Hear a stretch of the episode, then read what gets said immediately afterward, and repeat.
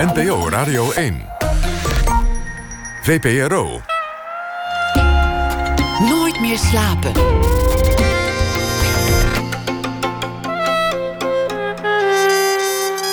Met Liesbeth Staats. Goedenacht en welkom bij Nooit meer slapen. Vertalen is verzinnen wat er staat. Dat is het motto van mijn gast dit komende uur, vertaler Harry Lemmens.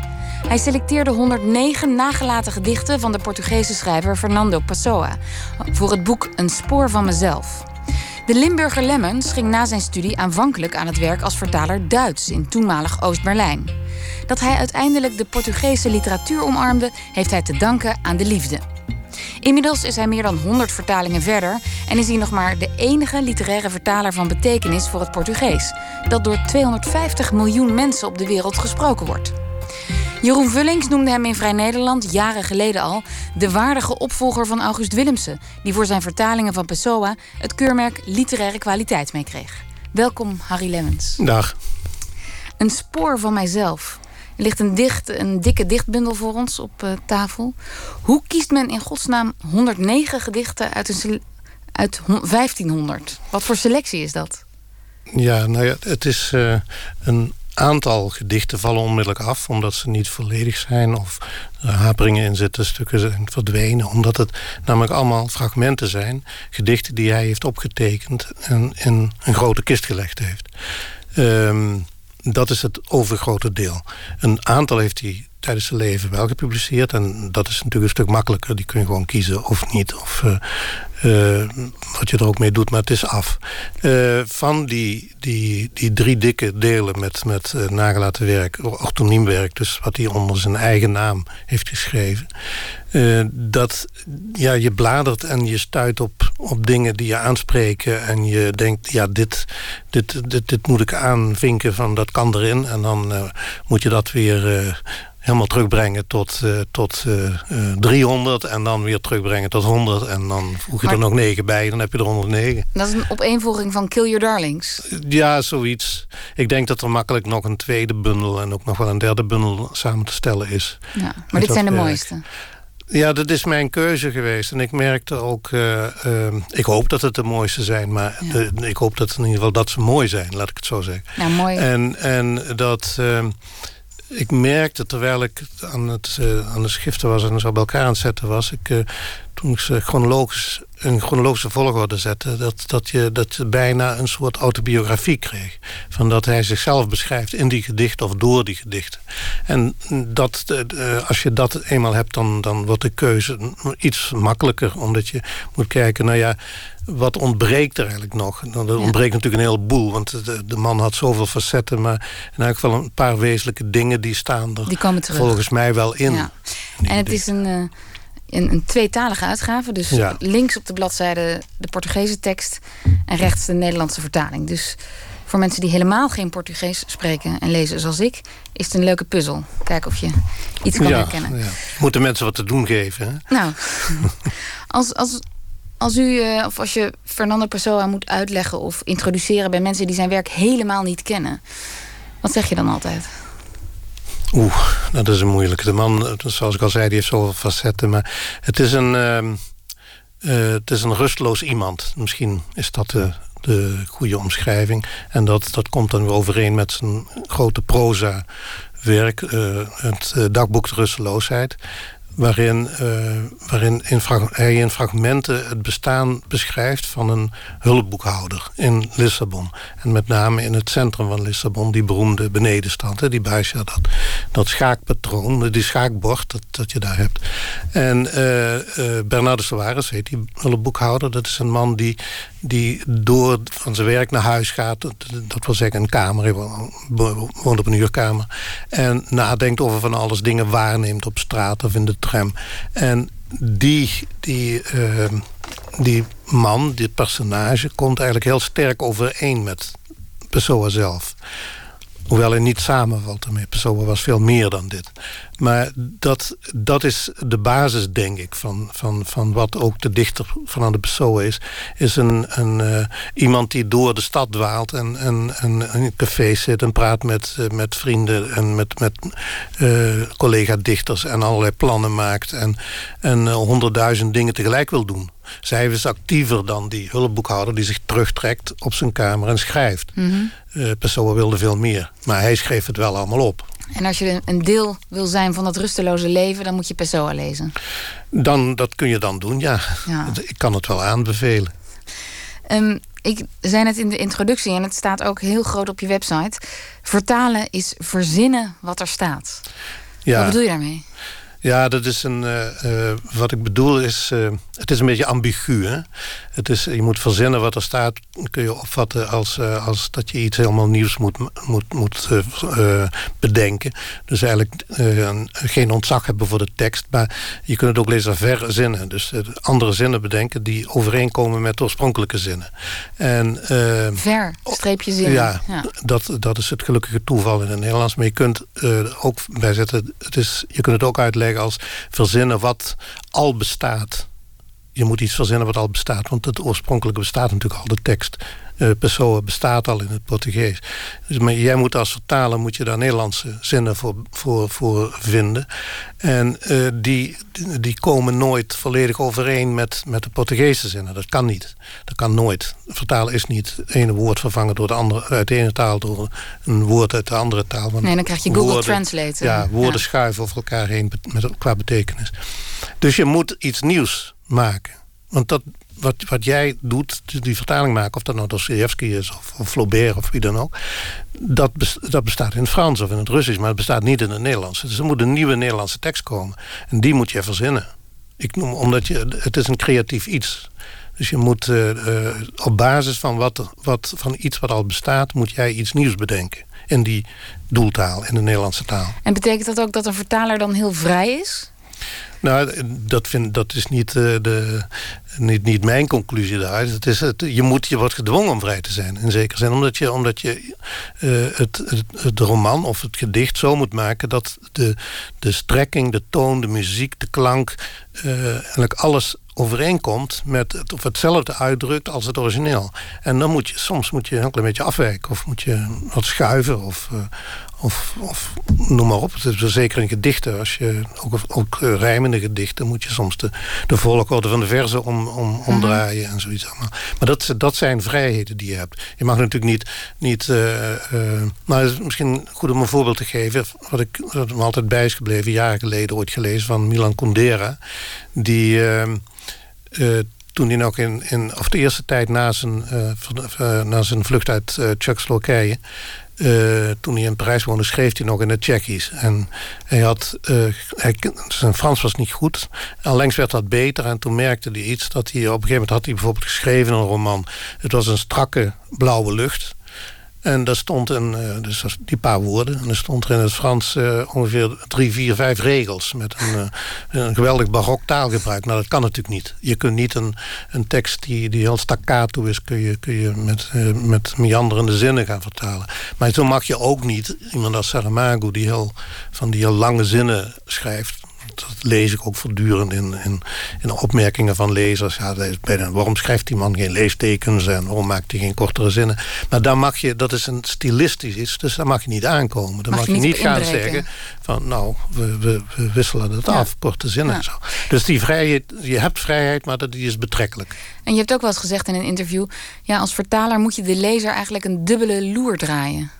Ja, nou ja, dat, dat, het, eh, kijk, als jij als jij Pessoa leest... en je slaat dat boek open... je kijkt alleen maar naar de rechterpagina... en je leest die gedichten...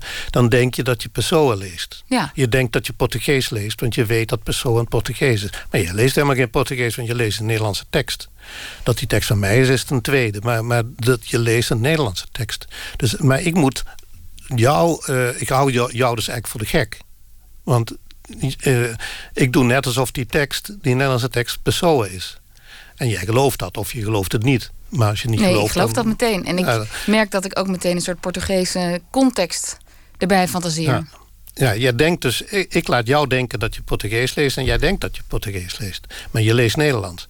En, en uh, toch moet dat, je moet niet, uh, niet raar opkijken daarvan. Je moet niet op een gegeven moment gaan bedenken, hé hey, wacht even, ik, dit is natuurlijk geen Portugees wat hier staat. Want dan betekent het dat er ergens iets stokt dat die vertaling niet goed is. Nee. Dus het mag je niet eens opvallen dat het dat het uh, uh, Nederlands, Nederlands is. en geen Portugees. En dat is bij, bij een roman is het natuurlijk nog veel sterker... omdat je daar helemaal niet let op, op, op vertalingen. En, en, bij gedichten doen, hebben mensen wel die, die neiging om te kijken... nou, uh, ik wil wel weten wat er in het origineel staat. Ook al kennen ze het origineel niet, maar ja. dat is dan het tweede.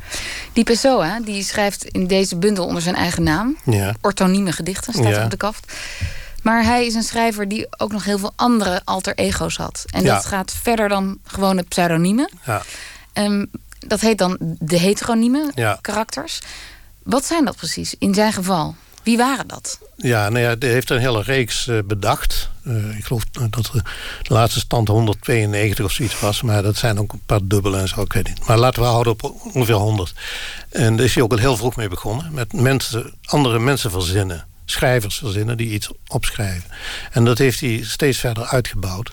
En uh, de drie allerbelangrijkste uh, heteroniemen zijn de dichters uh, Alvo de Campos, Alberto Cairo en Ricardo Reis. Dat zijn drie dichters, drie verschillende, helemaal heel verschillende dichters. En dan heb je die Bernardo Soares, waar ik het al over had. Dat noemt hij zelf een, een semi-heteroniem. Dus een, het zit, tussen, een beetje. het zit er tussenin.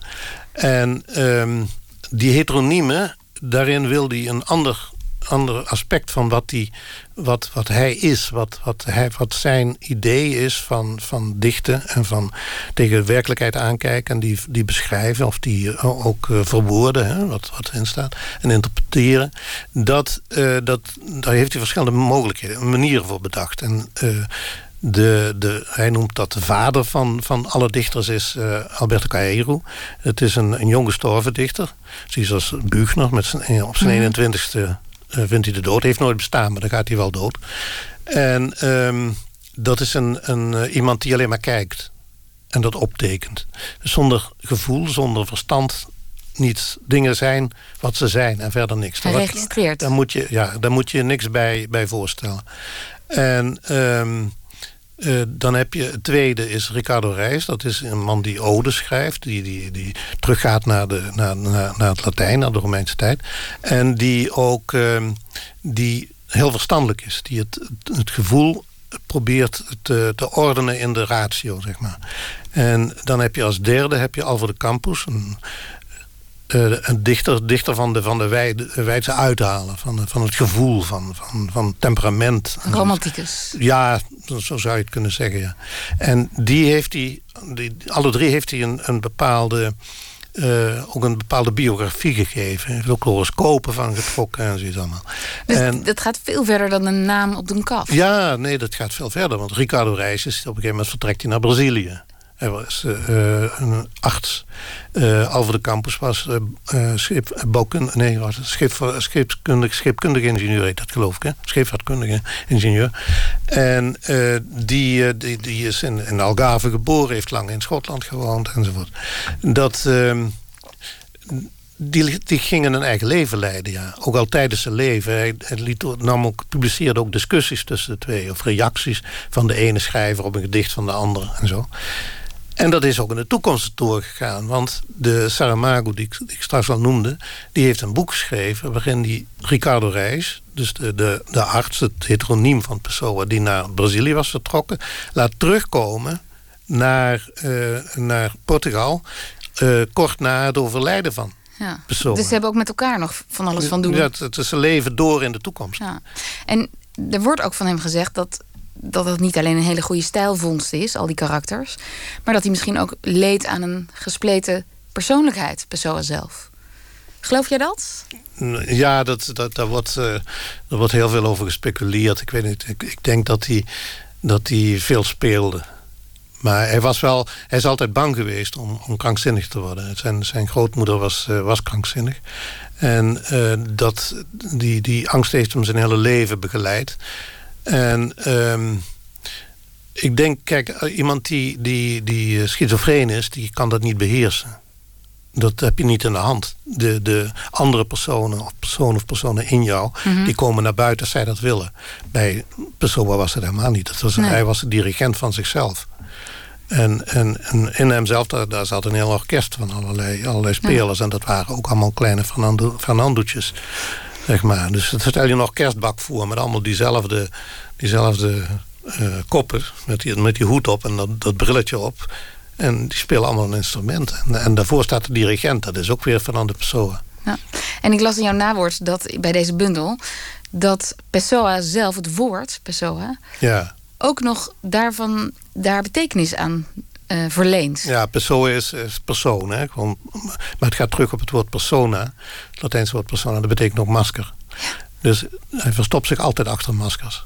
Altijd, en als je, de ene, je kunt het ene masker weghalen, dan komt er weer een ander en, enzovoort. Maar is dat dom toeval of is dat een, eh, of een coïncidentie? Of is het, heeft hij dat van jongs af aan geweten en dacht, nou ja, dit, dit wordt mijn trademark, dit wordt mijn... Nou, hij- hij is- als, toen hij daar als kind mee begon, denk ik niet dat hij er zich daar bewust van was. Maar eh, dat, dat zal hij op een gegeven moment beslist wel zijn geweest, ja. Ja. Het, was, het was zijn spel. Het is zijn manier om, om, om eh, eh, gedichten te schrijven, om literatuur te bedrijven. Door die, die veelheid. Maar je had het ook nodig om, om, om voor zijn leven, voor zijn normale leven. Althans, ja, dat zijn allemaal interpretaties. Ik, ik heb wel eens ergens geschreven ook dat die, dat daar kun je honderd dingen over zeggen, maar als persoon het zelf zo horen, zou zich- die zou zich een, een aap lachen. En die zou denken, Ik heb jullie mooi beet genomen. Dus, eh, zoveel vertalers, zoveel werkwijzen. Eh, hoe werk jij? Stel, er is een nieuwe roman, dag één van het proces op je bureau. Hoe vertaal je? Doe je het per hoofdstuk, per fragment? Ehm, laat je meteen iemand meelezen? Ja, nou ja, even, even van tevoren eh, bij je inleiding. Ik wil even op aansluiten dat, dat eh, ik heb een aantal ontzettend goede collega-vertalers uit het Portugees die, die heel mooie vertalingen maken. Hoor. Het, is, het is niet zo dat er maar één is en, en daarna volgt er een hoop. Nee, Dus niet de ik- ik- enige, een heel- van de weinigen, maar die de Ja. waardige opvolger Ja. werd je genoemd. Ja, oké. Maar ehm, wat ik doe... ehm, ja, ik, ik, ik, ik begin, ik vertaal, ik, ik, tik, ik tik, ik lees en ik, ik schrijf het op. En ik... ehm, Dat klinkt wel heel simpel. Ja, nou ja, ik probeer ook, ook in, in één keer het goed te krijgen. Dat wil zeggen, ik, ik, het moet... Toen ik begon, tikte ik... Dat was een gewone eh, typemachine, dus geen computer of zoiets. En eh, toen tikte ik alles ook met schuine streepje, weet je wel. En dan, dan een, een, een, een synoniem of, een, of wat ook zou kunnen. En Dus drie, drie opties voor een woord. ja, en dat heb ik al lang, dat heb ik na, een jaar, na een paar jaar heb ik dat opgegeven. Ik wil gewoon dat het meteen goed erop, erin staat. Dus een definitieve versie, zodat ik kan lezen. En daarna schaaf ik daar wel aan en dan vervang ik wel dingen. Maar het moet onmiddellijk al een tekst zijn. Vertalen is En- ook luisteren, heb je gezegd. Ja, ja je, moet, je, moet dus, je moet vooral je moet het ritme vinden. Je moet de muziek vinden, de klanken vinden die, die eh, overeenkomen met wat er, wat er in het origineel staat. En dat, dat origineel, dat is, ja, het is heel raar, maar dat dwingt je, dat, dat drijft je vanzelf naar voren. Ik bedoel, ik, als, ik, als ik vertaal, ik, ik laat het. Is, het is eh, de schrijver, Saramago of Lobantunes of, of, of, of eh, Agualusa of wie dan ook... die, die, eh, die als bij wijze van spreken achter mij staat en naar voren duwt. En dat is, dat is wat... het klinkt misschien een beetje raar, maar dat, zo voel ik dat. Dus ik ga ook niet... Meestal laat ik het ook niet door iemand eerst doorlezen... voor ik het naar de uitgeverij stuur. Dus de persklaarmaker, dat is mijn... Dat is de eerste die het leest, gewoonlijk. En ehm, daar ben ik, ik ben die lui ook zeer erkentelijk, moet ik zeggen. Dat zijn, vind ik zeer belangrijke lezers, omdat zij de eerste zijn die Ja. een hele tekst on- onder Ja. ogen krijgen. In dit geval, bij, eh, bij deze dichtbundel, heeft een collega-vertaler meegelezen, Ger Leppers. En dat, dat, dat vond ik heel, heel prettig om dat een stem te horen. En zo- sowieso altijd, ik heb mijn, mijn vrouw, Anne Carvalho, fotografe, die als er iets is, dan eh, met gedichten, die leest zij. En, en eventueel als ik problemen heb, kan ik altijd bij haar zij is aankloppen. Portugees, Zij is dus- Ja. dus En als je dan... dat is wel luxe hoor. Ja, aan huis heb je dan hulp. Ja, luxe, luxe aan hulplijn huis. aan huis, ja. En als je, zoals jij zo mooi zegt, de schrijver een beetje in je rug voelt duwen tijdens het vertalen. In hoeverre is Nederlands dan een hele weerbarstige taal? Want als je let op klanken en ritme, het Portugees is zo zangerig in mijn lekenoren. Ja. En het Nederlands zo staccato en hard. Nou, ik ben Limburger, misschien helpt dat. Ik Ja. weet het niet. Maar in, in Nederlands is het natuurlijk net zo staccato en barok als, uh, als het Portugees. Het Portugees, dat, ik ken ook schrijvers die heel staccato zijn, heel, heel, heel karig en, en, en droog en, en, enzovoort. Maar, en maar op klankniveau, die mooie... Maar de, als je Klaus leest, dat is toch ongelooflijk muzikaal. Maar ook, ook, uh, ook even zien, Louis Ferron bijvoorbeeld.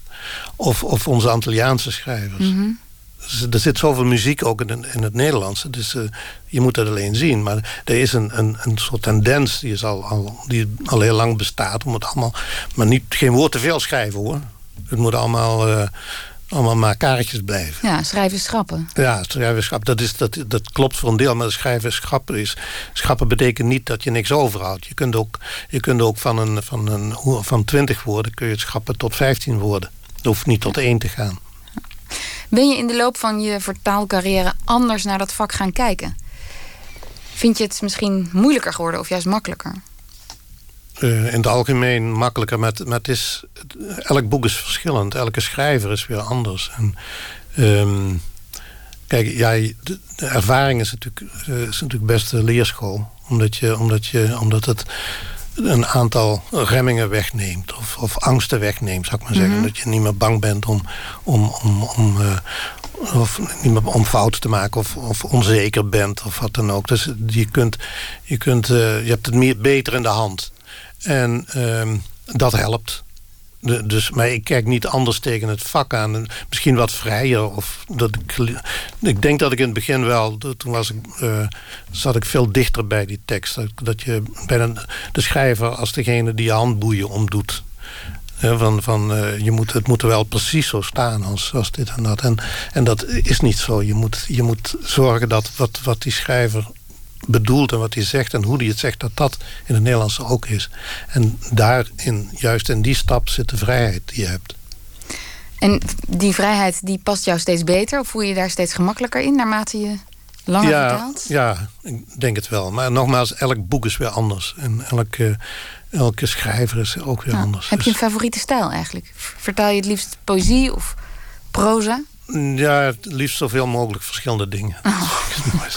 maar er zijn schrijvers die... die ja, ik, ik, heb het geluk dat ik toch veel schrijvers kan doen... die, die, die, die ik mag, die ik graag lees. En, uh, nou, Loben Toenes, dat is een van mijn favoriete schrijvers. De man is zo groot. En uh, Pessoa vind ik geweldig. Natuurlijk Saramago ook. Saramago, ja. Die, ja, hij schrijft niet meer, hè, dus uh, dat is op. Nee. João Ribeiro was uh, Braziliaan die vijf jaar geleden is overleden. Daar heb ik zeven boeken van vertaald. Dus uh, vond ik fantastisch. Een fantastisch iemand. Maar het Portugees wordt, Heel barok. wordt gesproken door 250 miljoen mensen. Ja. Dat is enorm, dat heb ik me nooit zo gerealiseerd. Dat is een kleine taal hier. Wat, wat het beschouwt ja. in Nederland. Een kleine taal. Het is maar, de zesde wereldtaal. Of de zevende. Brazilië? Brazilië, Angola, Mozambique, Kaapverdië, Guinea-Bissau. En dan Portugal natuurlijk. Ja. En dan heb je nog Macau en Goa. Maar dat, Macau in, in, China, in China, en Goa. En, ja. en, maar dat stelt nauwelijks meer voor.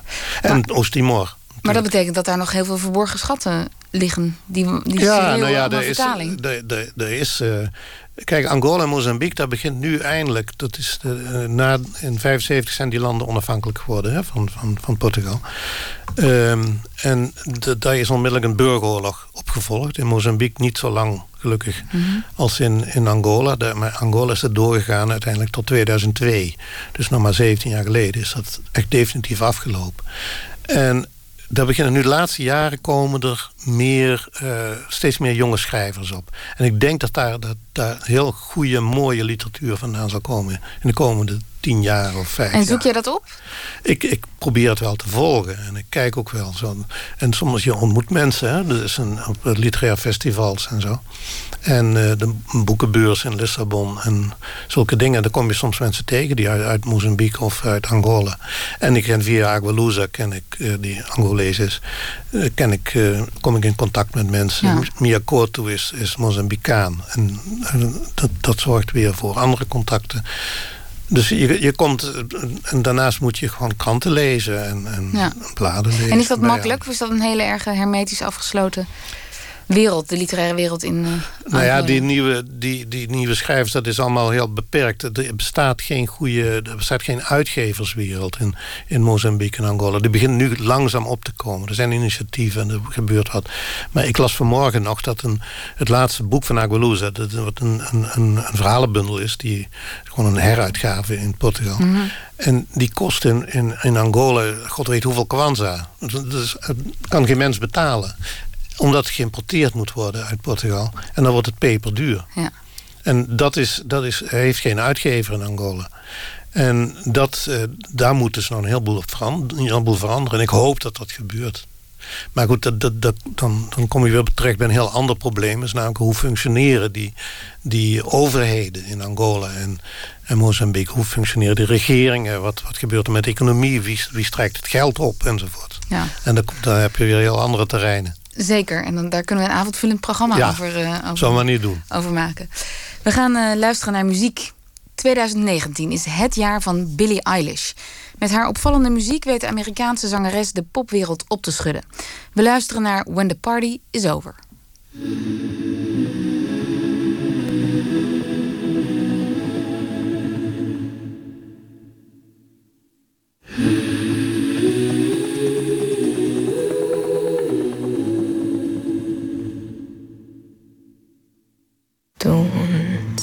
Know I'm no good for you? I've learned to lose, you can't afford to. Tore my shirt to stop you bleeding, but nothing ever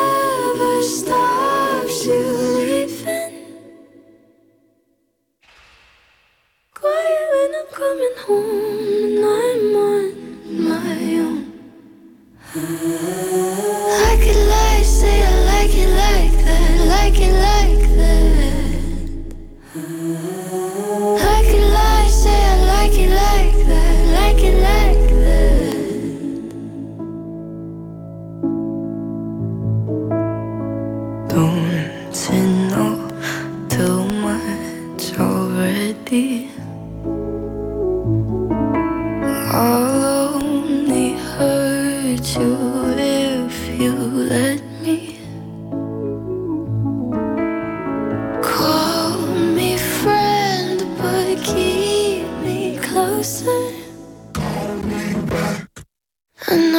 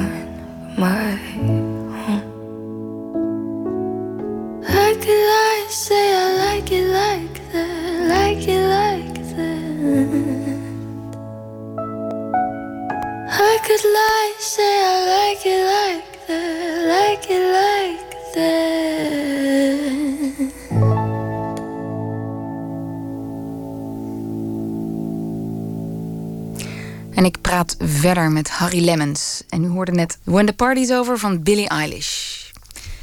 Harry Lemmens, um, een Limburgse jeugd. En ik las in een interview of een lezing die je ooit gaf... een heel mooi beeld van uh, jij als kleine jongen... die luistert naar de wasrekgesprekken van je moeder met de buurvrouw. En dat die gesprekken of die verhalen daar... jouw gevoel voor taal en de kracht van taal en verhalen hebben bijgebracht. Wat was dat voor situatie? Ja, dat was een vergelijking met uh, om uit te leggen hoe je hoe uh, als Saramago schrijft. Dat hij dat die, um, beeld, dat hij taal opvangt uit, uit de lucht, als het ware. Dus en dan, dan, dan, dan worden er verhalen verteld die nooit, nooit uh, rechtlijnig gaan. Die nooit volledig voltooide zinnen bevatten. Maar uh, in een soort uh, herhaling als steeds terugkomen. Hij zei, zei die, dat hij dat zei en hij had gezegd en, enzovoort. Dat komt steeds terug en dat hoorde ik van mijn moeder en met de buurvrouw die zo aan het praten waren. En dat is me altijd bijgebleven. Dat, dat geeft een bepaalde muzikaliteit in dialogen. En dat is wat, wat je bij, bij sommige literatuur ziet. Dat, dat, dat, dat, dat, um, dat de, de tekst bijna hoorbaar gemaakt wordt. Hm. Dus toen jij die schrijver las, Saramago, toen dacht je, toen herinnerde je je die gesprekken uit de voortuin? Ja, dat idee, hè? Dus het, het geluid. Het is meer een geluid dat je dan hoort. Dat je ja. daaraan moet denken van... Frank, hoe praten mensen eigenlijk? Ja. Mensen maken nooit hele zinnen. En, en, uh, en, in literatuur lees je altijd complete zinnen. Of heel vaak. En als dat niet gebeurt, dan is het heel opvallend. En misschien moet het ook wel niet vaak gebeuren. Maar het is wel raar, omdat niemand praat in, in, in voltooide zinnen. Nee. Nee, spreektaal versus uh, schrijftaal. Ja, is, maar ook, ook het denken zou je kunnen zeggen. Het denken gaat ook, is ook een, een, een soort uh, een driestapsprong of, uh, of een, een, baan met hindernissen, met een paar op een, paarden en zo. Het gaat, uh, het gaat naar voren, achteruit en terug en zijwaarts. En het, het, het, gaat alle kanten op, in feite. En dat is wat, wat ook iemand als, als Lobantunis heeft ontwikkeld tot een stijl. Hij, uh, hij, hij doet wat, wat, wat, wat die man doet in zijn, in zijn boeken, is verschillende. Ehm, uh, manieren om eenzelfde iets te bekijken op hetzelfde moment beschrijven. Heeft daar een typografische oplossing voor gevonden. En dat is dat is ongelooflijk boeiend en ongelooflijk knap vind ik ook om dat te doen. En wat zie ik dan als ik de pagina opensla? Je ziet een, een, een beeld met, met tekst en, en daar zitten innamen van met uh, uh, directe reden en dingen tussen haakjes. En, en dat zijn de verschillende stemmen die, die dan spreken. En ook daar is nog, nog, nog meer dan bij Saramago, dat mensen denken: wat is dit nou in godsnaam? En dan zeg ik altijd: lees dat nou eens hardop. En dat is, keert dan weer terug naar mijn moeder. Uh, lees dat nou eens hardop en dan, dan gaat het vanzelf. En hardop lezen bedoel, kun je ook stil doen hoor. Je kunt het gewoon in je hoofd doen. Anders, ja. anders lijkt het een beetje vervelend voor de medemens. In de trein, als je in de trein leest. Maar en terug naar jouw jeugd. Waar, waar stond je huis? Het ouderlijk huis? Waar dat wasrek stond? Oh, nou, de, waslijn, ja, dat, dat was in, in Weert, een dorpje bij Weert, Altweerterheide om precies te zijn. En wat is dat voor dorpje? Uh, dat is een uh, onooglijk klein dorpje. Dat was toen ik er in mijn kinderjaren had, duizend inwoners geloof ik. En dat was een kerk en een school en een, een harmonie en een uh, schutterij en alles katholiek. Dat, was, dat waren de jaren 50. En dat, dat was volledig katholiek daar. Er woonden een paar protestantse boeren. Dat waren ook de grootste boeren tegelijk. En voor de rest was iedereen katholiek met alle alle toestanden die daarmee samenhangen. Maar ik, ik, heb, ik heb een heel gelukkige jeugd gehad eigenlijk. En, Met misdienaarschap en alles. Want die jeugd speelde zich af in dialect ook?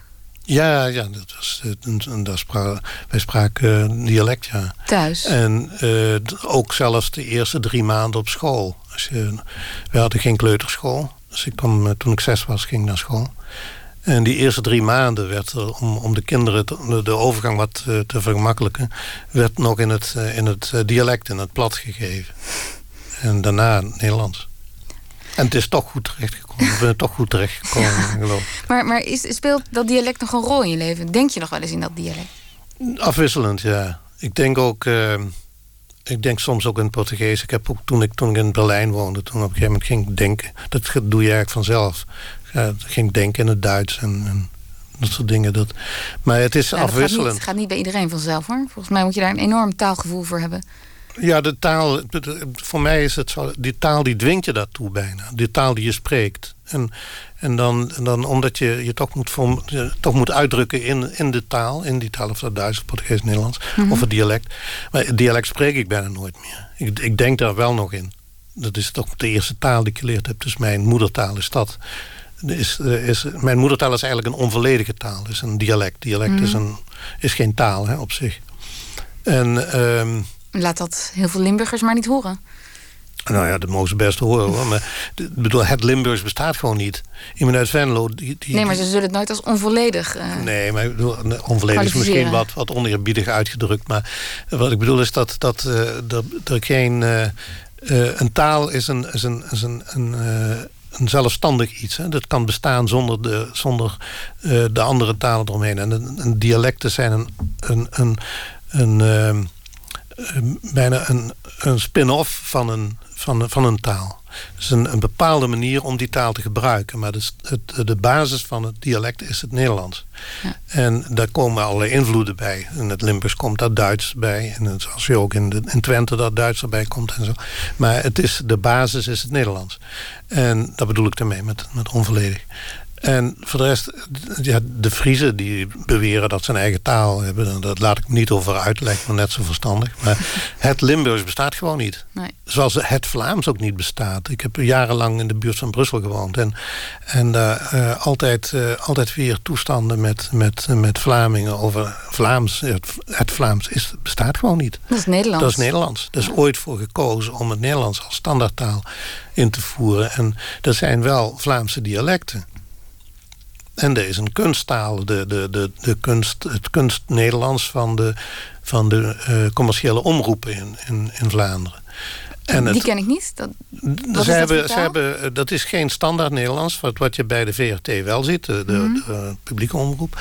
Maar ze, ze proberen vooral in die soaps, en de soaps die ze hebben, proberen ze een, een, hebben ze een Nederlands ontwikkeld dat bestaat uit verschillende uh, dialecten. Vlaamse dialecten, zodat iedereen het gewoon kan zien. Maar als er is ook een loer, over een loerdraaien gesproken.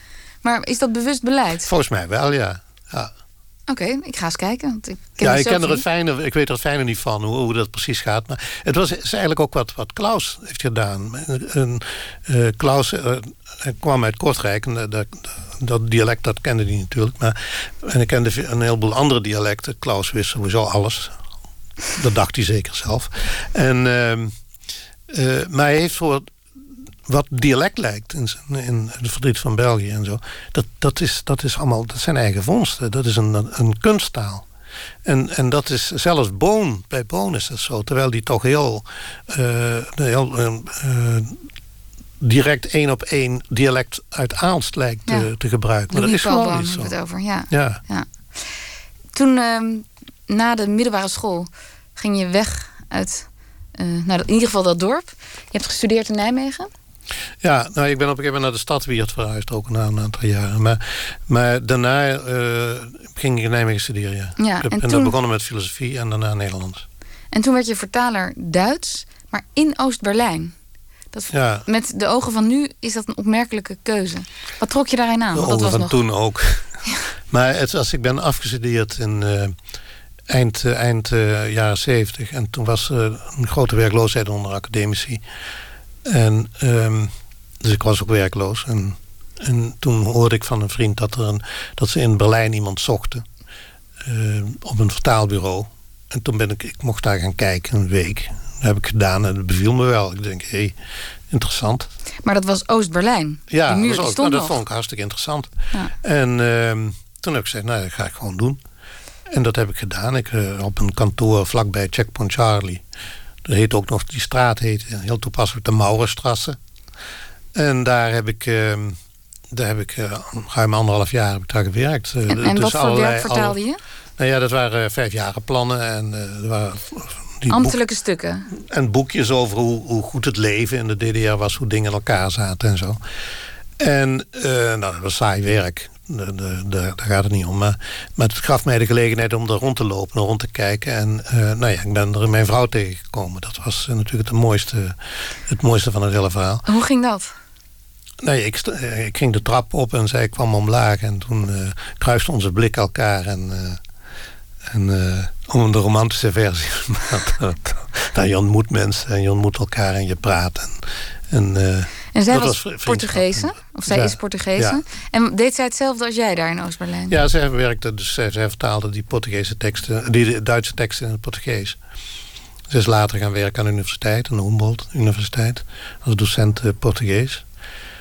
Ik heb daar ook nog wat gewerkt, wat Nederlands, lessen Nederlands gegeven. En ik heb van die tijd gebruik gemaakt om, om zoveel mogelijk ook toch met, met Nederlandse literatuur te gaan luren. Om mensen, om een uitgeverij te benaderen. En dat deed ik samen met een, een, eh, een collega van de universiteit, die, een Duitse, die mhm. Nederlands doseerde. En haar man, dat was een Rus, die ook Nederlands sprak. En schilder was en vertaler en weet ik veel wat.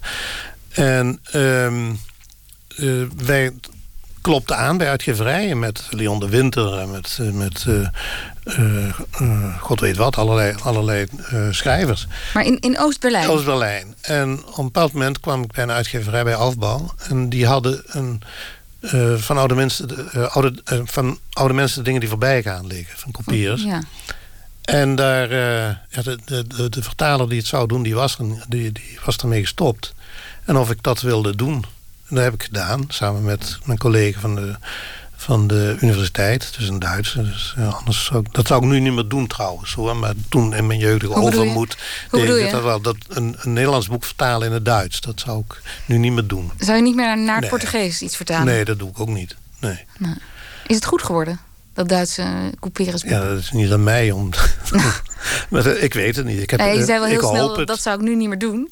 Nou ja, omdat... omdat uh, je, de, bedoel, je denkt door de correcties die, er, die erop uh, aan worden gebracht door, de, de, de door jouw co-vertaler en uh, door de redacteur, dan merk je dat dat wat jij denkt dat je onder de knie hebt, mm. dat, dat, dat dat verre van volmaakt is. En dat is ook, uh, daar heb ik wel van geleerd, en dat, dat, je, dat je altijd vraagtekens moet zetten bij mensen die zeggen dat ze alle boeken in de oorspronkelijke taal lezen. Dat, dat is maar voor weinigen weggelegd hoor. Ja. En, en uh, ook ik, ik heb ruime ervaring met Duits en met Portugees. Maar heel, bedoel, er zijn altijd woorden die on, on, ontglippen. En altijd zinnen die je net iets anders uitlegt als je, er, als je het gewoon leest. En later als je er goed naar gaat kijken, dan merk je dat het iets anders in elkaar zit. Dus dat is... Uh, Kun je eigenlijk een goede vertaler zijn als je de cultuur van een land niet kent of nauwelijks kent? Nee, die moet je wel kennen, ja. Ja. Maar dat... dat uh, ja, als je, en voor de Portugeestalige wereld geldt dat je bijvoorbeeld het katholicisme moet kennen.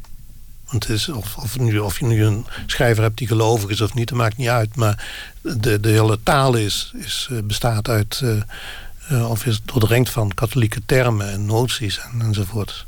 Ook iemand als Saramago, die, terwijl die van zichzelf altijd beweerd heeft dat atheïst was. Maar dit is zo doordrongen van, de, van, die, van een katholieke werkelijkheid. En die moet je wel die moet je wel... Uh, Omdat dat nou eenmaal de cultuur ja, is. Ja, dat heeft met de cultuur te maken. Maar straks komen er schrijvers uit Angola en uh, Mozambique.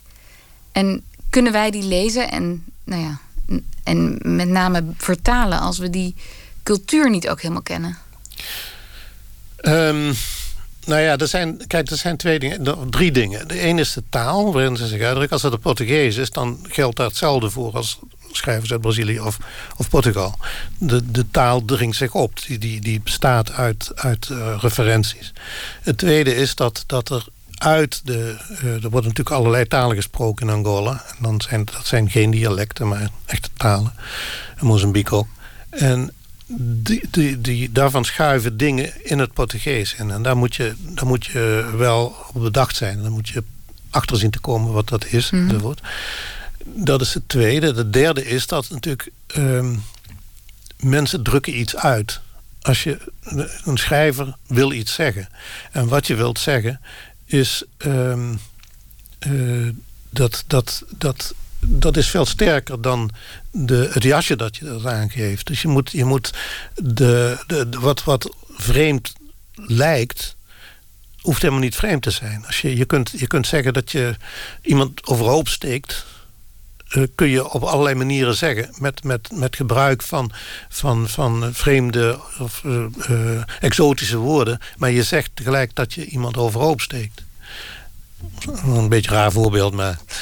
maar um, bedoel je dat, dat daarmee weer die vrijheid die je hebt... Nou, je moet, je moet kijken. Het is, hoe, moet je, hoe, moet ik dat nou uitleggen? Het is hetzelfde als, als met dialect. Als in een boek dialecten staan. Uh, ook daar kan ik een mooi voorbeeld van. Uh, van Cees, Cees Notenboom. toen ritueel in het Duits vertaald werd. Ja. eh, die, de, de Duitse vertaler die, die eh, ehm, kwam op het idee om het blad Brabants... dat op een gegeven moment in, in rituelen wordt gesproken... Bij een, aan een koffietafel... eh, om, daar, om dat bijers te laten klinken.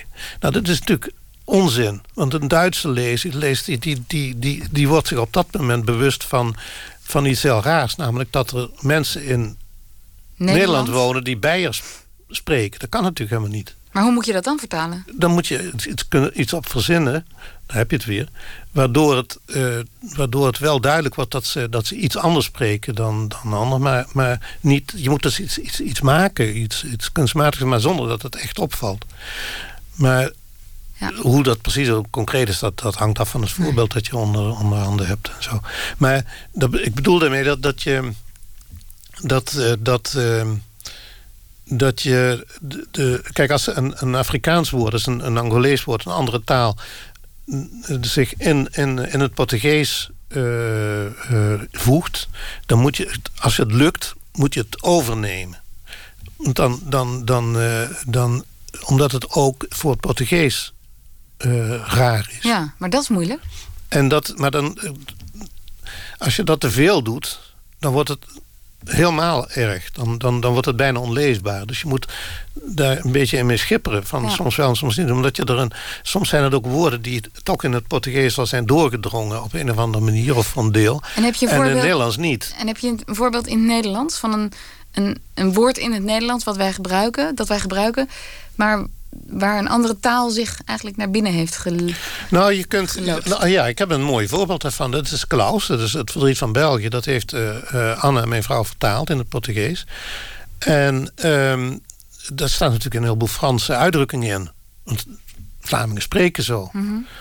En toen had iemand eh, uit de zij heeft die niet vertaald in het Frans. Dat, natuurlijk niet, want als je, als je een, een Frans woord in het Portugees betekent een eh, Portugees die Frans spreken, dat zijn heel andere mensen dan een doorsnee Vlaming die een Frans woord gebruikt. Ja.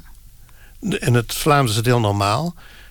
Eh, en in het Portugees is het ofwel iemand die in Frankrijk een gast, eh, in Frankrijk wonende gastarbeider, of iemand van een, met een bepaalde status, Standing, ja. een standing.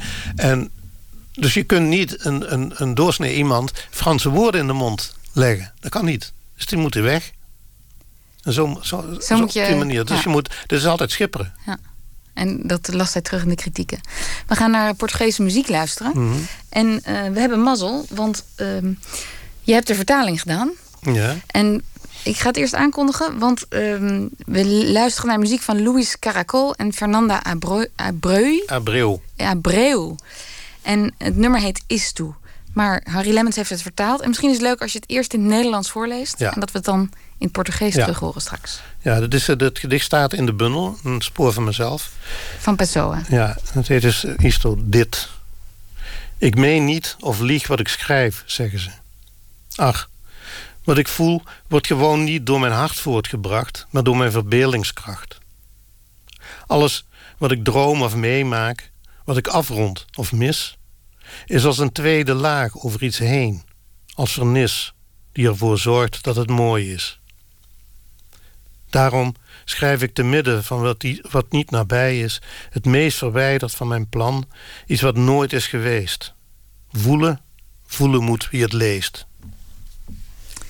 Istu van Luis Caracol en Fernanda Abreu.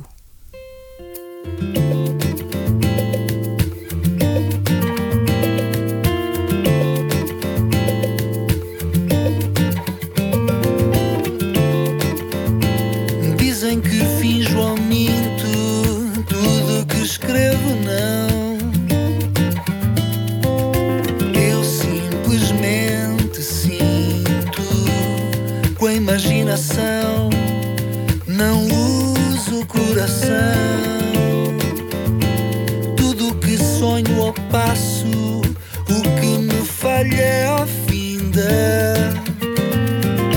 É como que um terraço sobre outra coisa ainda. Essa coisa é que é linda.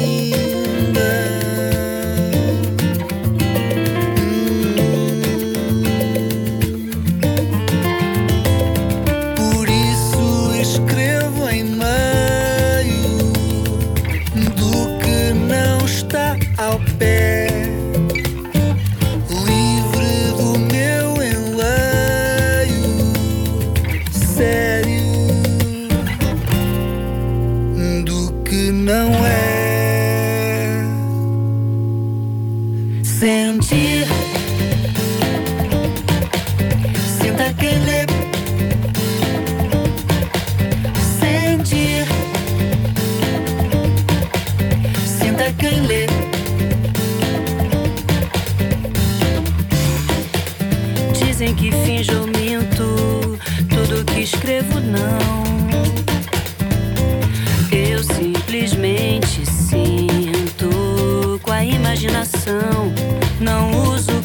Coração.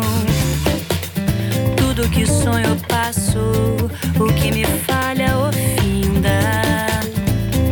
É como que um terraço sobre outra coisa ainda. Essa coisa é que é linda.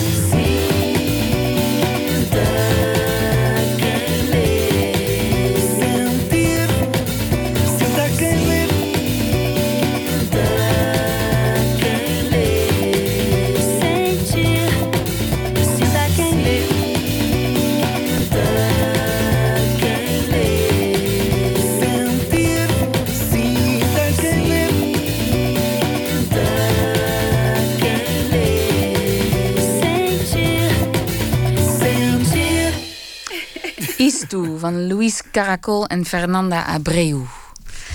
Ehm, Harry Lemmens, eh, naast 100 vertalingen heb je ook een, zelf een boek geschreven. God is een Braziliaan. Samen met je vrouw, die de fotografie deed. En ook Portugees is, zoals we al eerder bespraken. Waarom is God een Braziliaan? Ehm, dat heb ik niet, niet gezegd. dat, dat wordt wel gezegd in Brazilië. Dat is een uitdrukking.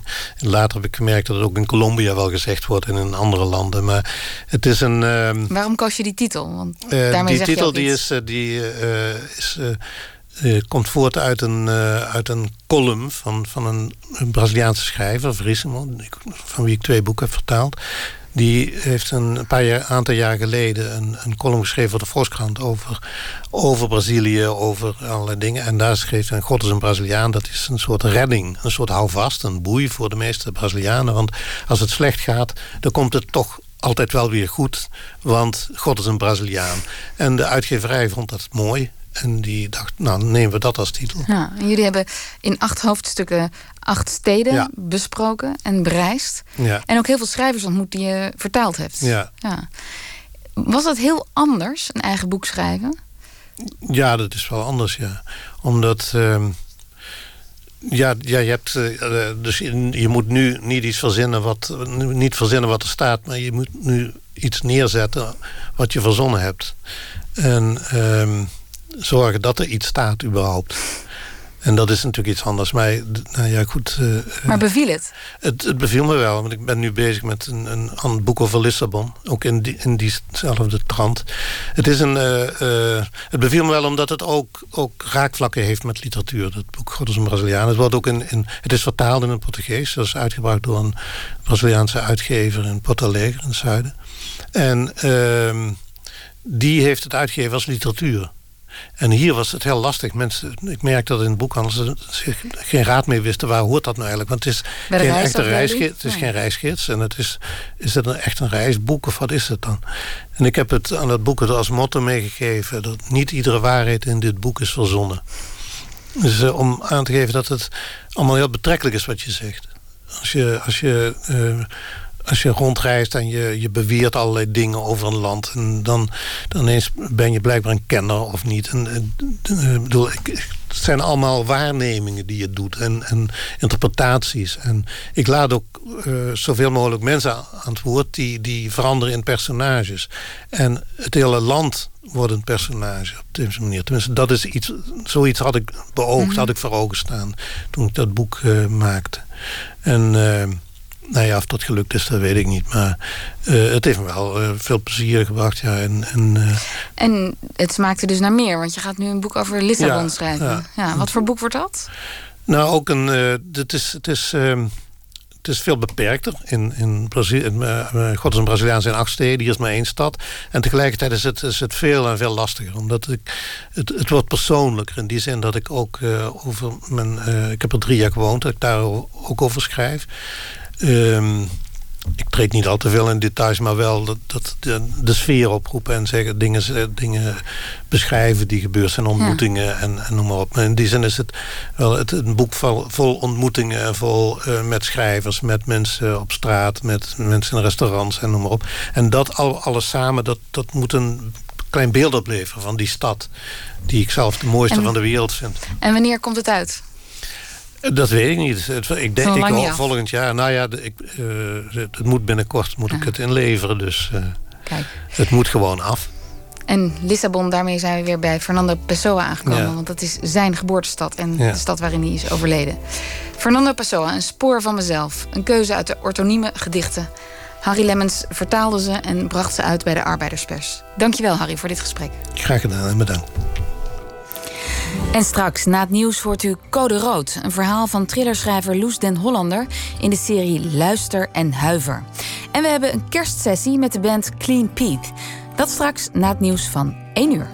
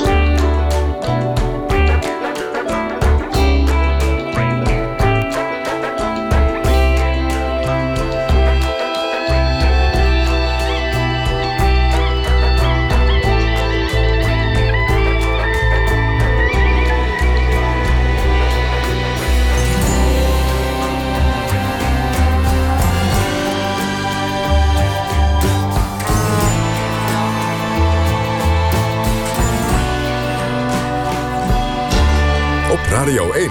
Het nieuws van alle kanten.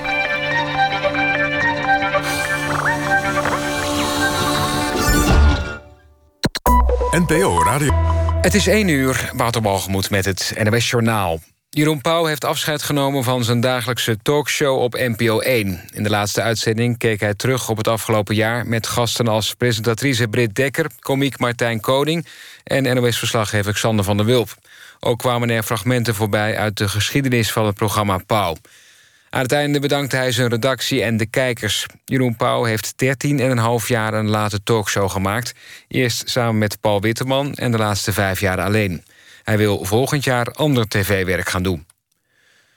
Door een tekort aan luchtverkeersleiders... kan een aantal vluchten op Eindhoven Airport... de komende dag vertraging oplopen. Vorig weekend waren er al vier korte onderbrekingen. Vandaag worden er nog eens twee verwacht... voor het einde van de ochtend en het einde van de middag. Hoe erg de overlast voor het vliegverkeer zal zijn, is nog onduidelijk. Het tekort aan luchtverkeersleiders op Eindhoven Airport komt door ziekte. Op een Rotterdams industrieterrein is een grote brand uitgebroken... in een laboratorium waar medicinale wiet wordt gekweekt. Er komt veel rook vrij die richting een woonwijk in Schiedam trekt. De brandweer roept mensen op ramen en deuren dicht te houden. Of er gevaarlijke stoffen zijn vrijgekomen is nog onduidelijk. Toen de brand uitbrak in het wietlaboratorium... was er voor zover bekend niemand aanwezig. In de Eredivisie heeft hekkensluiter RKC Waalwijk... voor de derde keer dit seizoen gewonnen. Thuis tegen Twente werd het 3-0. De Waalwijkers hebben daardoor de aansluiting met de andere ploegen in de eredivisie weer gevonden. Het verschil met de nummer 17, ADO Den Haag, is nog maar twee punten. Twente blijft door de nederlaag staan op de twaalfde plaats in het klassement. Het weer nog. Vannacht blijft het vrijwel droog. De temperatuur daalt naar ongeveer 5 graden. Overdag af en toe zon, maar vooral aan de kust ook nog kans op regen. Bij een matige tot vrij krachtige zuidenwind wordt het dan 8 of 9 graden. Zondag opnieuw regen. Dit was het NWS Journaal. NPO Radio 1. VPRO. Meer slapen.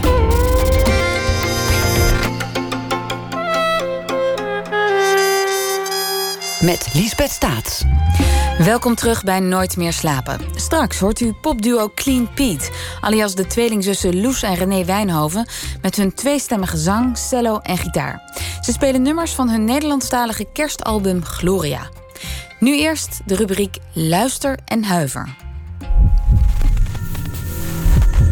Het enige wat ze kon doen was bibberen. leunde op zijn schep en veegde met zijn bebloede zakdoek op. Ergens in de buurt klinkt gepiep. Luister en huiver.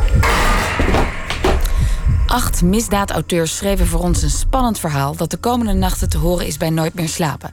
Vannacht is het de beurt aan Loes den Hollander. Ze schrijft al zolang ze zich kan herinneren en werkt momenteel aan haar 26e thriller. Het verhaal dat ze voor ons maakte heet Code Rood en ik heb Loes den Hollander aan de telefoon. Goedenacht Loes. Goedenacht. Hi. Waar eh, haal jij de inspiratie vandaan voor zo'n verhaal als je zo'n opdracht krijgt? Ehm, ja, in dit keer was, het, ehm, was ik eigenlijk heel erg ehm, veel aan het lezen en aan het luisteren eh, naar verhalen eh, over, over ja, molest eigenlijk. Dus op allerlei Molest. mogelijke manieren. Ja. En eh, zo kwam ik ook bij eh, een, ja, kreeg ik toevallig, eh, raakte ik in gesprek met iemand over mishandeling. En ehm dus echt in een huwelijk dan. Hè? Ja. En ja, dat is, al, dat is altijd iets wat ik ehm, ja, wat mij bezighoudt, hoe dat kan. Eh, ik kan me niet voorstellen dat ik me namelijk zelf ooit zou laten mishandelen. Mhm. En, ehm, en weet je, dus ik, ik, eh, ik, was, ik was daar al erg mee bezig, hoe dat werkt. Ook eh, met jeugd onderling, maar ook dan in een huwelijk. En ja, toen, toen ik die opdracht kreeg, toen dacht ik, nou, dat is eigenlijk wel iets moois. Hoe kun je nou bijvoorbeeld met een partner die, eh, die, je, ehm, die je mishandelt, afrekenen zonder gepakt te worden? Ja. En, en ben je erachter gekomen? Eh, ja, tijdens het schrijven ben ik erachter gekomen hoe je dat doet. Ja. Oh, dus je hebt een nieuw, een nieuw soort, nou ja, een beetje somber nieuw inzicht gekregen. Zoiets, ja. Ja. En Ja, is dit een typisch Loes den Hollander verhaal geworden? Volgens mij wel. En waar Ja, herkennen we dat aan? Eh, aan eh, aan dat, eh, dat er van alles, ja, dat er verschillende ehm, eh, eh, lijnen ehm, door elkaar lopen. Hè? Dus dat er niet alleen één persoon is over wie het gaat, maar dat er ook nevenpersonen zijn. En, en ik denk dat je het vooral herkent aan het feit dat, ja, dat er een soort afloop in zit die je niet zag aankomen. Ja. En over het plot of de spanningsboog. De opdracht was eh, schrijf een verhaal van maximaal 1600 woorden. Nou, dat Ja. zijn grofweg vier A4'tjes. Ja. Ehm, is dat een eh, lastig getal voor een spanningsboog? Zeker.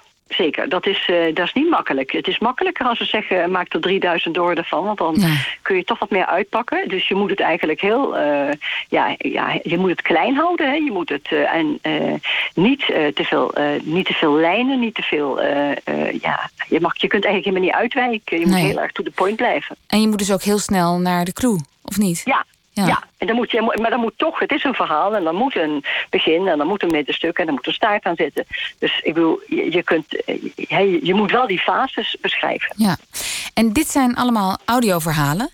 Heb je, denk je, anders geschreven omdat je wist dat het eh, ingesproken zou worden? Dus dat we er naar gaan luisteren in plaats van het lezen? Nee. Nee. Nee, nee daar heb ik totaal niet aan gedacht. Nou, misschien ontdek je. Ik zou zeggen, blijf luisteren. Misschien Ja, ontdek je nog iets over je eigen werk. Ja. Ja, ja, zeker. Ja. Ja. Ik ben ook heel benieuwd hoe het is om, eh, om, je, om mijn eigen verhaal eh, voorgelezen te horen worden. Dat, is, dat heb ik nog nooit meegemaakt, dus dat vind ik heel leuk. Een primeur. We gaan luisteren. Dankjewel, Loes den Hollander. Graag gedaan. Code Rood. Geschreven door Loes ten Hollander, voorgelezen door Carly Wijs. De storm is gaan liggen. In de tuin bewegen de kale bomen nog wel, maar nu op een kalme, bedachtzame manier. Het wekt de indruk dat ze zich op hun gemak voelen. Hoe anders was het allemaal gisteravond, toen de kale takken als veertjes door de lucht vlogen, de straat blokkeerden, geparkeerde auto's beschadigden en mensen die zich buitenshuis waagden zonder aanzien des persoons belaagden. Op radio en televisie werd nadrukkelijk geadviseerd niet naar buiten te gaan, tenzij het moest. De tweeling wilde niet slapen, wat Eefke hun ook beloofde. Pas nadat ze tussen hen in was gekropen en ze dicht tegen zich aangedrukt hield, terwijl ze voor de zoveelste keer het verhaal van Vee Marleen vertelde, werden ze rustig. Ze had verwacht dat ze alle feeënverhalen die ze had verzonnen moest vertellen, maar de jongens vielen tegelijk in slaap. Nog voordat Vee Marleen de stoute mensen had overwonnen. Toen ze de trap afsloop, stond Marcello daar. Hij bekeek haar van top tot teen. Ze zei nog dat de kinderen erg onrustig waren en dat ze beter bij ze in de buurt kon blijven. Hij grijnsde breed en wees naar de deur van de woonkamer. De gordijnen waren gesloten, het volume van de televisie stond hoog. Ze wist wat dat betekende. Ze probeerde hem nog tegen te houden door naar haar buik te wijzen om duidelijk te maken dat ze buikpijn had. Hij was al bezig met de rits van zijn broek. Iedereen zegt altijd dat Marcello zo'n mooie stem heeft en zo goed articuleert. Hij hoeft nooit hard te praten. Hij brengt rust in elk gesprek dat hij voert. Iedereen zegt ook altijd dat Marcello een lot uit de loterij is op wie Eefke zuinig moet zijn. Daar was het mee eens, tot de tweeling werd geboren. Daarna is alles veranderd. De eettafel was leeg, op twee stukken touw na. Ze keek snel om zich heen. Waarmee wilde hij slaan? Hij volgde haar blik en grijnsde weer. Toen zei hij dat het vandaag een verrassing zou zijn en dat ze moest opschieten omdat hij op knappen stond. Ze kleedde zich uit en ging op haar buik op de tafel liggen met gespreide armen.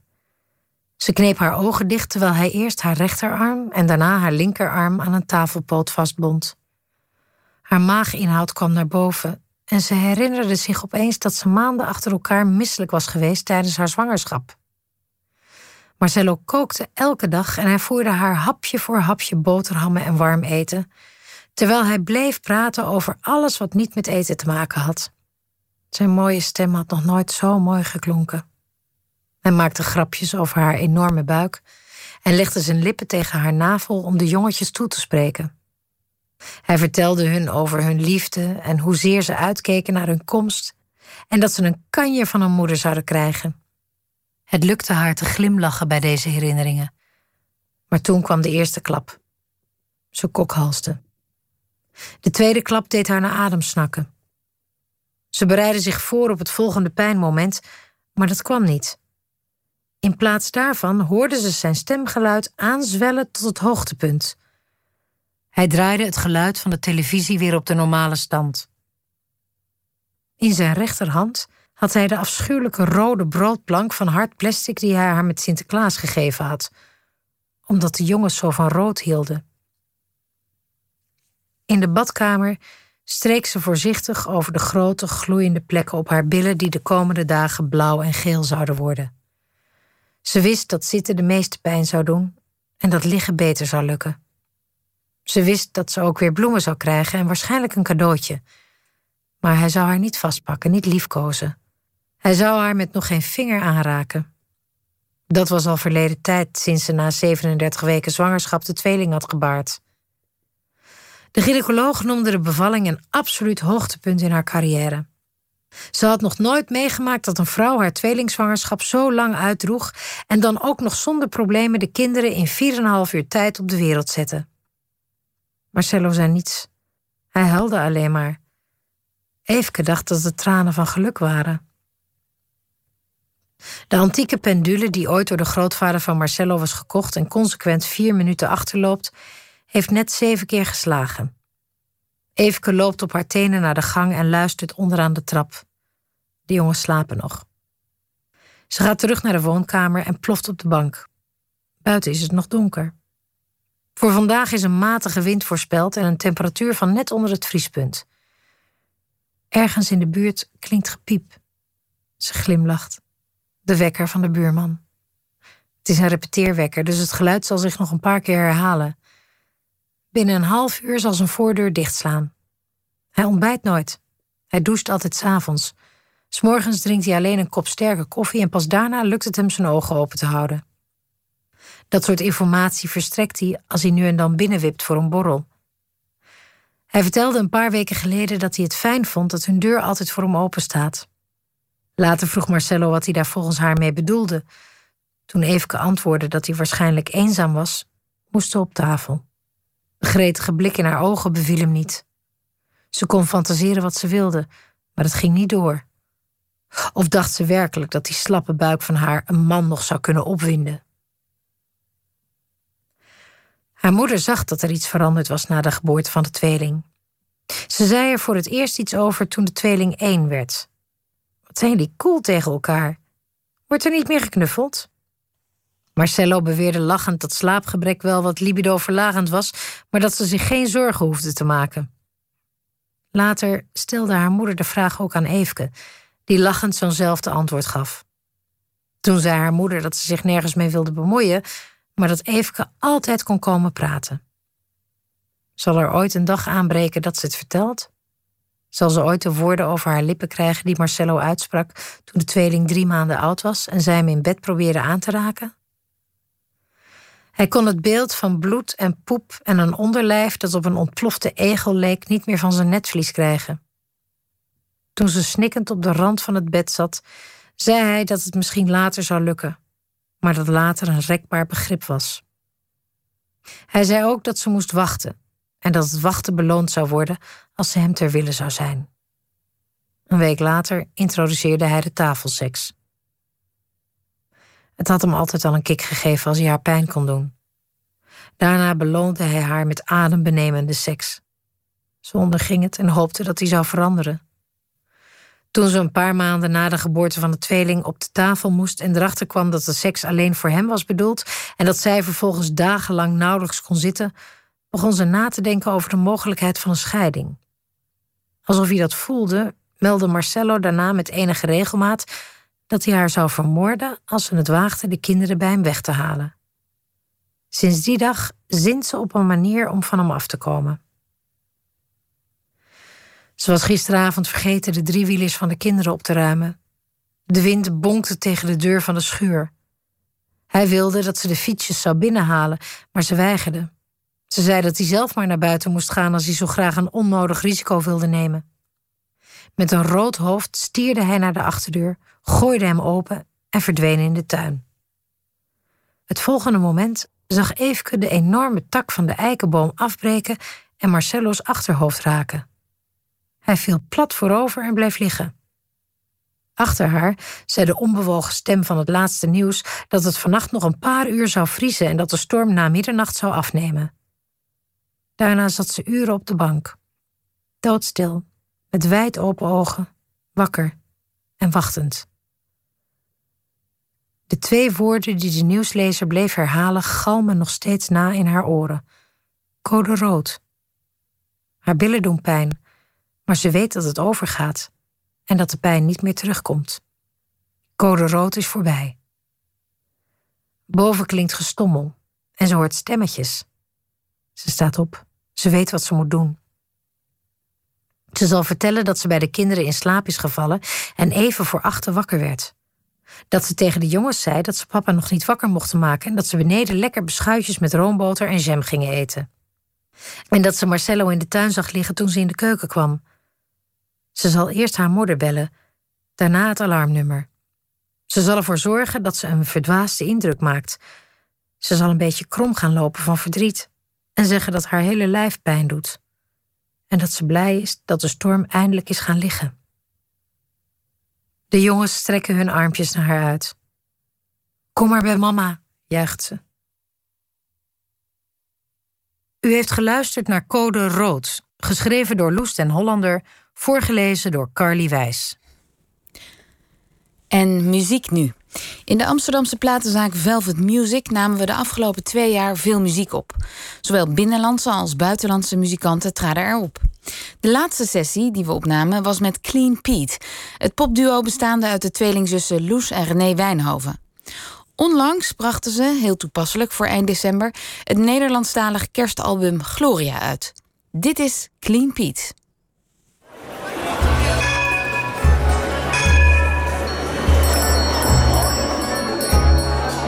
Wij zijn Clean Piet, ik ben René. En ik ben Loes, alle twee Wijnhoven met de achternaam. Ja, en onze stemmen klinken ook behoorlijk hetzelfde, want we zijn een tweeling. Dus je kunt vanaf nu niet meer weten wie wat heeft gezegd. Maar je kunt wel misschien even onthouden, ik ben Loes, ik speel gitaar en René is degene met de cello. Juist. Op 15 november kwam ons eerste kerstalbum ooit uit. Met allemaal eh, samenwerkingen daarop. Vertaalde kerstliedjes, maar ook nieuwe kerstliedjes. Met onder andere Ruben Heijn en Lucky Fons, Stefano Keizers. Allemaal mensen die wij heel erg goed en leuk vinden. En ook nog heel erg getalenteerd. Dus dat is een heel uiteenlopende kerstcd geworden. En we houden zelf heel erg veel van kerstmuziek. Ja, we waren al als eh, kleine kinderen elk jaar... Nou, elke week in de kerk te vinden. Want we hebben allebei in het kerkkoor, kerkkinderkoor, uh, jarenlang gezongen. En uh, zijn altijd uh, minstens één keer per jaar naar de kerk blijven gaan. En wij houden dan ook enorm van de, de religieuze kerstliederen. Van King's Choir heb je prachtige uitvoeringen van bijvoorbeeld God Rest You Merry Gentlemen. The Holy and the Ivy, Away in a Manger. Echt allemaal even prachtig. Maar er zijn natuurlijk ook heel veel mooie popkerstliedjes gemaakt. Voor die cd hebben we een aantal van onze favorieten proberen te hertalen naar het Nederlands. En we hebben ook een paar nieuwe duetten geschreven. Het weekend voor kerst geven wij uh, supergrote kerstshows. De zaterdag voor kerst uh, in Doornroosje in Nijmegen. En de dag daarna op 22 december smiddags in Tivoli. Dus we zijn vlak voor kerst heel erg veel bezig met het voorbereiden van die kerstshows. En het geven van die kerstshows waar we heel erg veel zin in hebben. Kerstavond doen we ook nog een paar kerstconcerten in de kerk. En op kerst zelf, eerste kerstdag, zijn we doodmoe. Zitten we aan het uh, kerst nemen met onze familie. Helemaal uitgeput van alle grote kerstshows die we hebben gegeven. En op tweede kerstdag ga ik altijd samen met een vriend heel veel bier drinken in de kroeg. En mijn mooiste glitterjurk. Om juist, ja, voor mij is kerst ook wel echt de viering van eenzaamheid. Ik denk als je de romantiek kunt vinden in je eigen eenzaamheid, dan ben je onverwoestbaar. Maar als je de, de romantiek en liefde kunt vinden ook. Uh, daar ga ik nou ja, nee, want dan heb je toch altijd iemand anders nodig. Ik heb, als, je, als, ik, als je je eigen eenzaamheid tot iets heel moois kunt verheffen... dan, ja, dan kun je alles. Ze zouden ons eens moeten zien zitten, helemaal vastgehukt. aan elkaar gelijmd op één stoel. Maar oké. Ik heb inderdaad altijd jou nog. Bedankt. Het eerste nummer wat we gespeeld hebben is een vertaling van Let It Snow. Oftewel, Oh, het sneeuwt.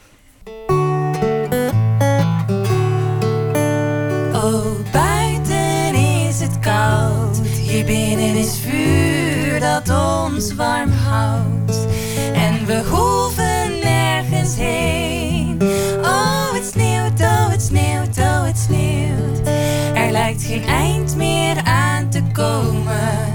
Dus ik heb popcorn meegenomen. De lichtjes gaan langzaam uit. Oh, het sneeuwt, oh, het sneeuwt, oh, het sneeuwt. Ik zou eigenlijk moeten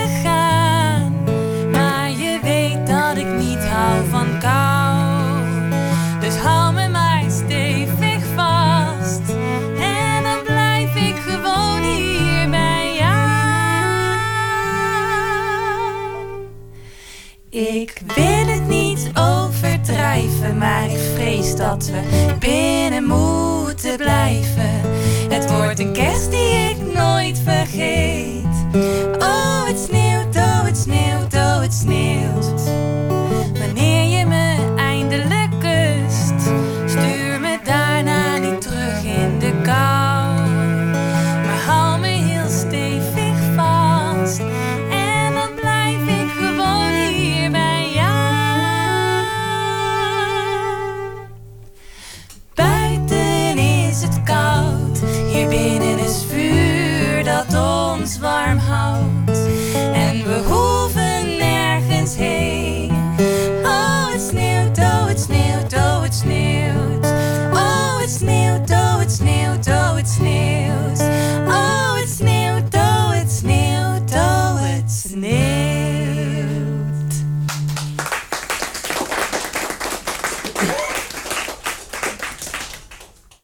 Tweede nummer dat we hebben gespeeld is ehm, Donkere Nacht.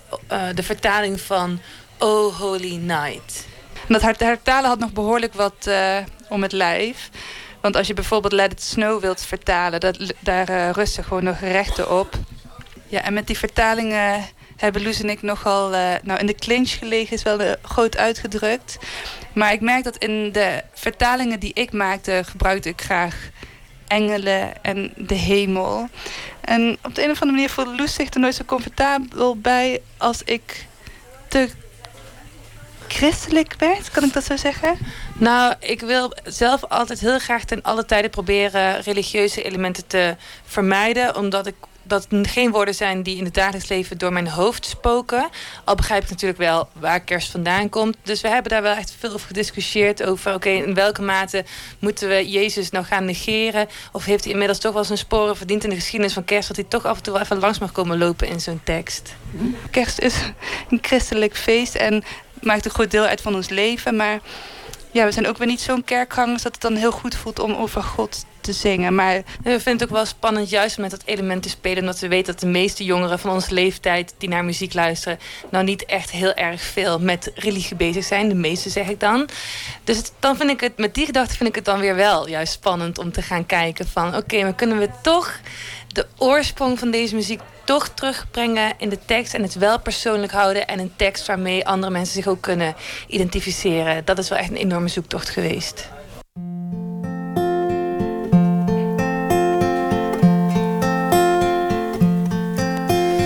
Donkere nacht met sterren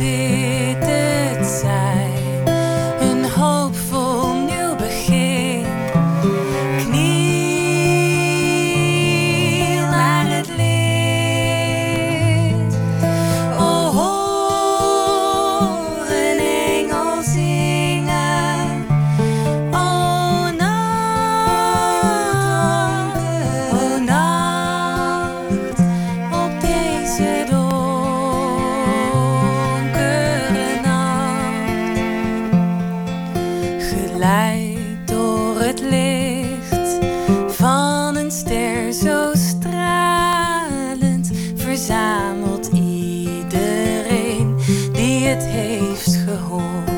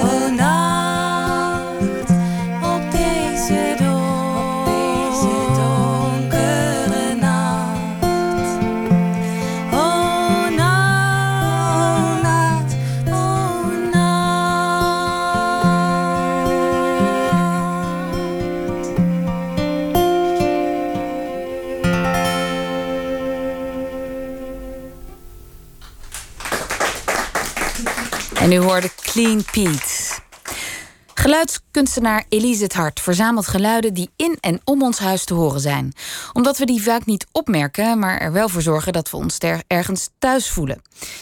Ze verzamelt de geluiden in haar Instituut voor Huisgeluid. Verslaggever Inge Ter Schuren zocht haar op.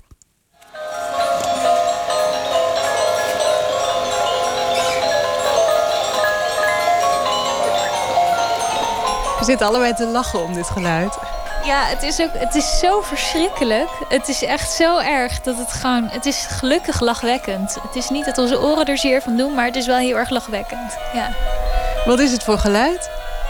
Dit is het geluid, uh, de, de, het geluid heet Amuzikaal Kerstdorp. En het was in een tuincentrum, um, rond de kerstperiode natuurlijk. En tuincentra vinden het dan altijd, of het is altijd een soort, het wordt een soort attractie rond die tijd. Met allemaal dorpjes en huisjes en uh, uh, treintjes die daar dan doorheen rijden. Het is altijd best wel een gezellige tijd uh, in die tuincentra. maar dit tuincentrum wist het voor elkaar te krijgen om één plank. Er waren twee planken tegenover elkaar waar je zo precies doorheen kon, kon lopen. En zij hadden alle geluidjes uit alle huisjes, draaimolens en uh, uh, kraampjes hadden zij aanstaan. Um, er is dus ook echt niks geëdit aan dit geluid. Dit is precies zoals het klonk. En ik loop er dan wel een beetje doorheen tijdens de opname. Um, ja, en dat bij elkaar zorgde voor deze cacophonie aan kerstmuziek.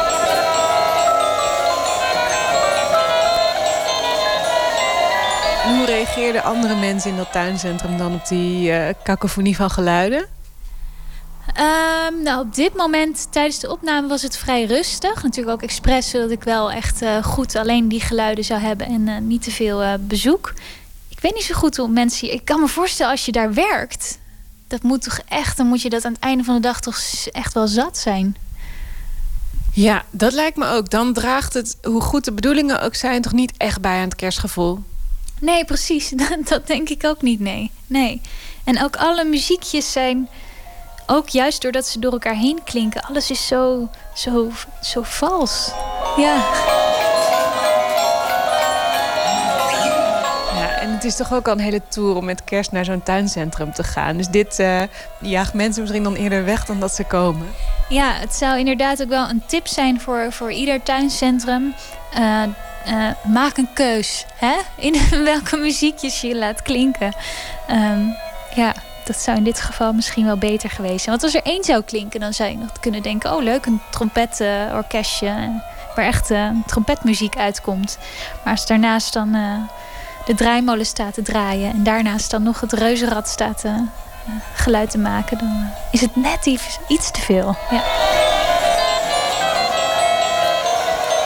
En dat was geluidskunstenaar Elise het Hart in een bijdrage van Inge ter Schuren.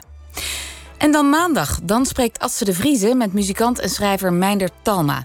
Hij maakt een album en voorstelling over het leven van dominee, socialist en anarchist Ferdinand Domela Nieuwenhuis. Dat en meer komende maandag.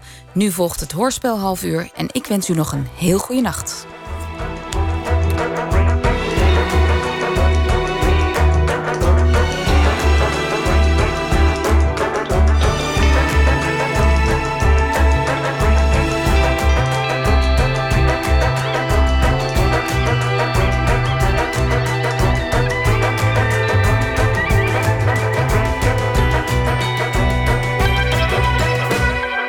Radio 1, het nieuws van alle kanten.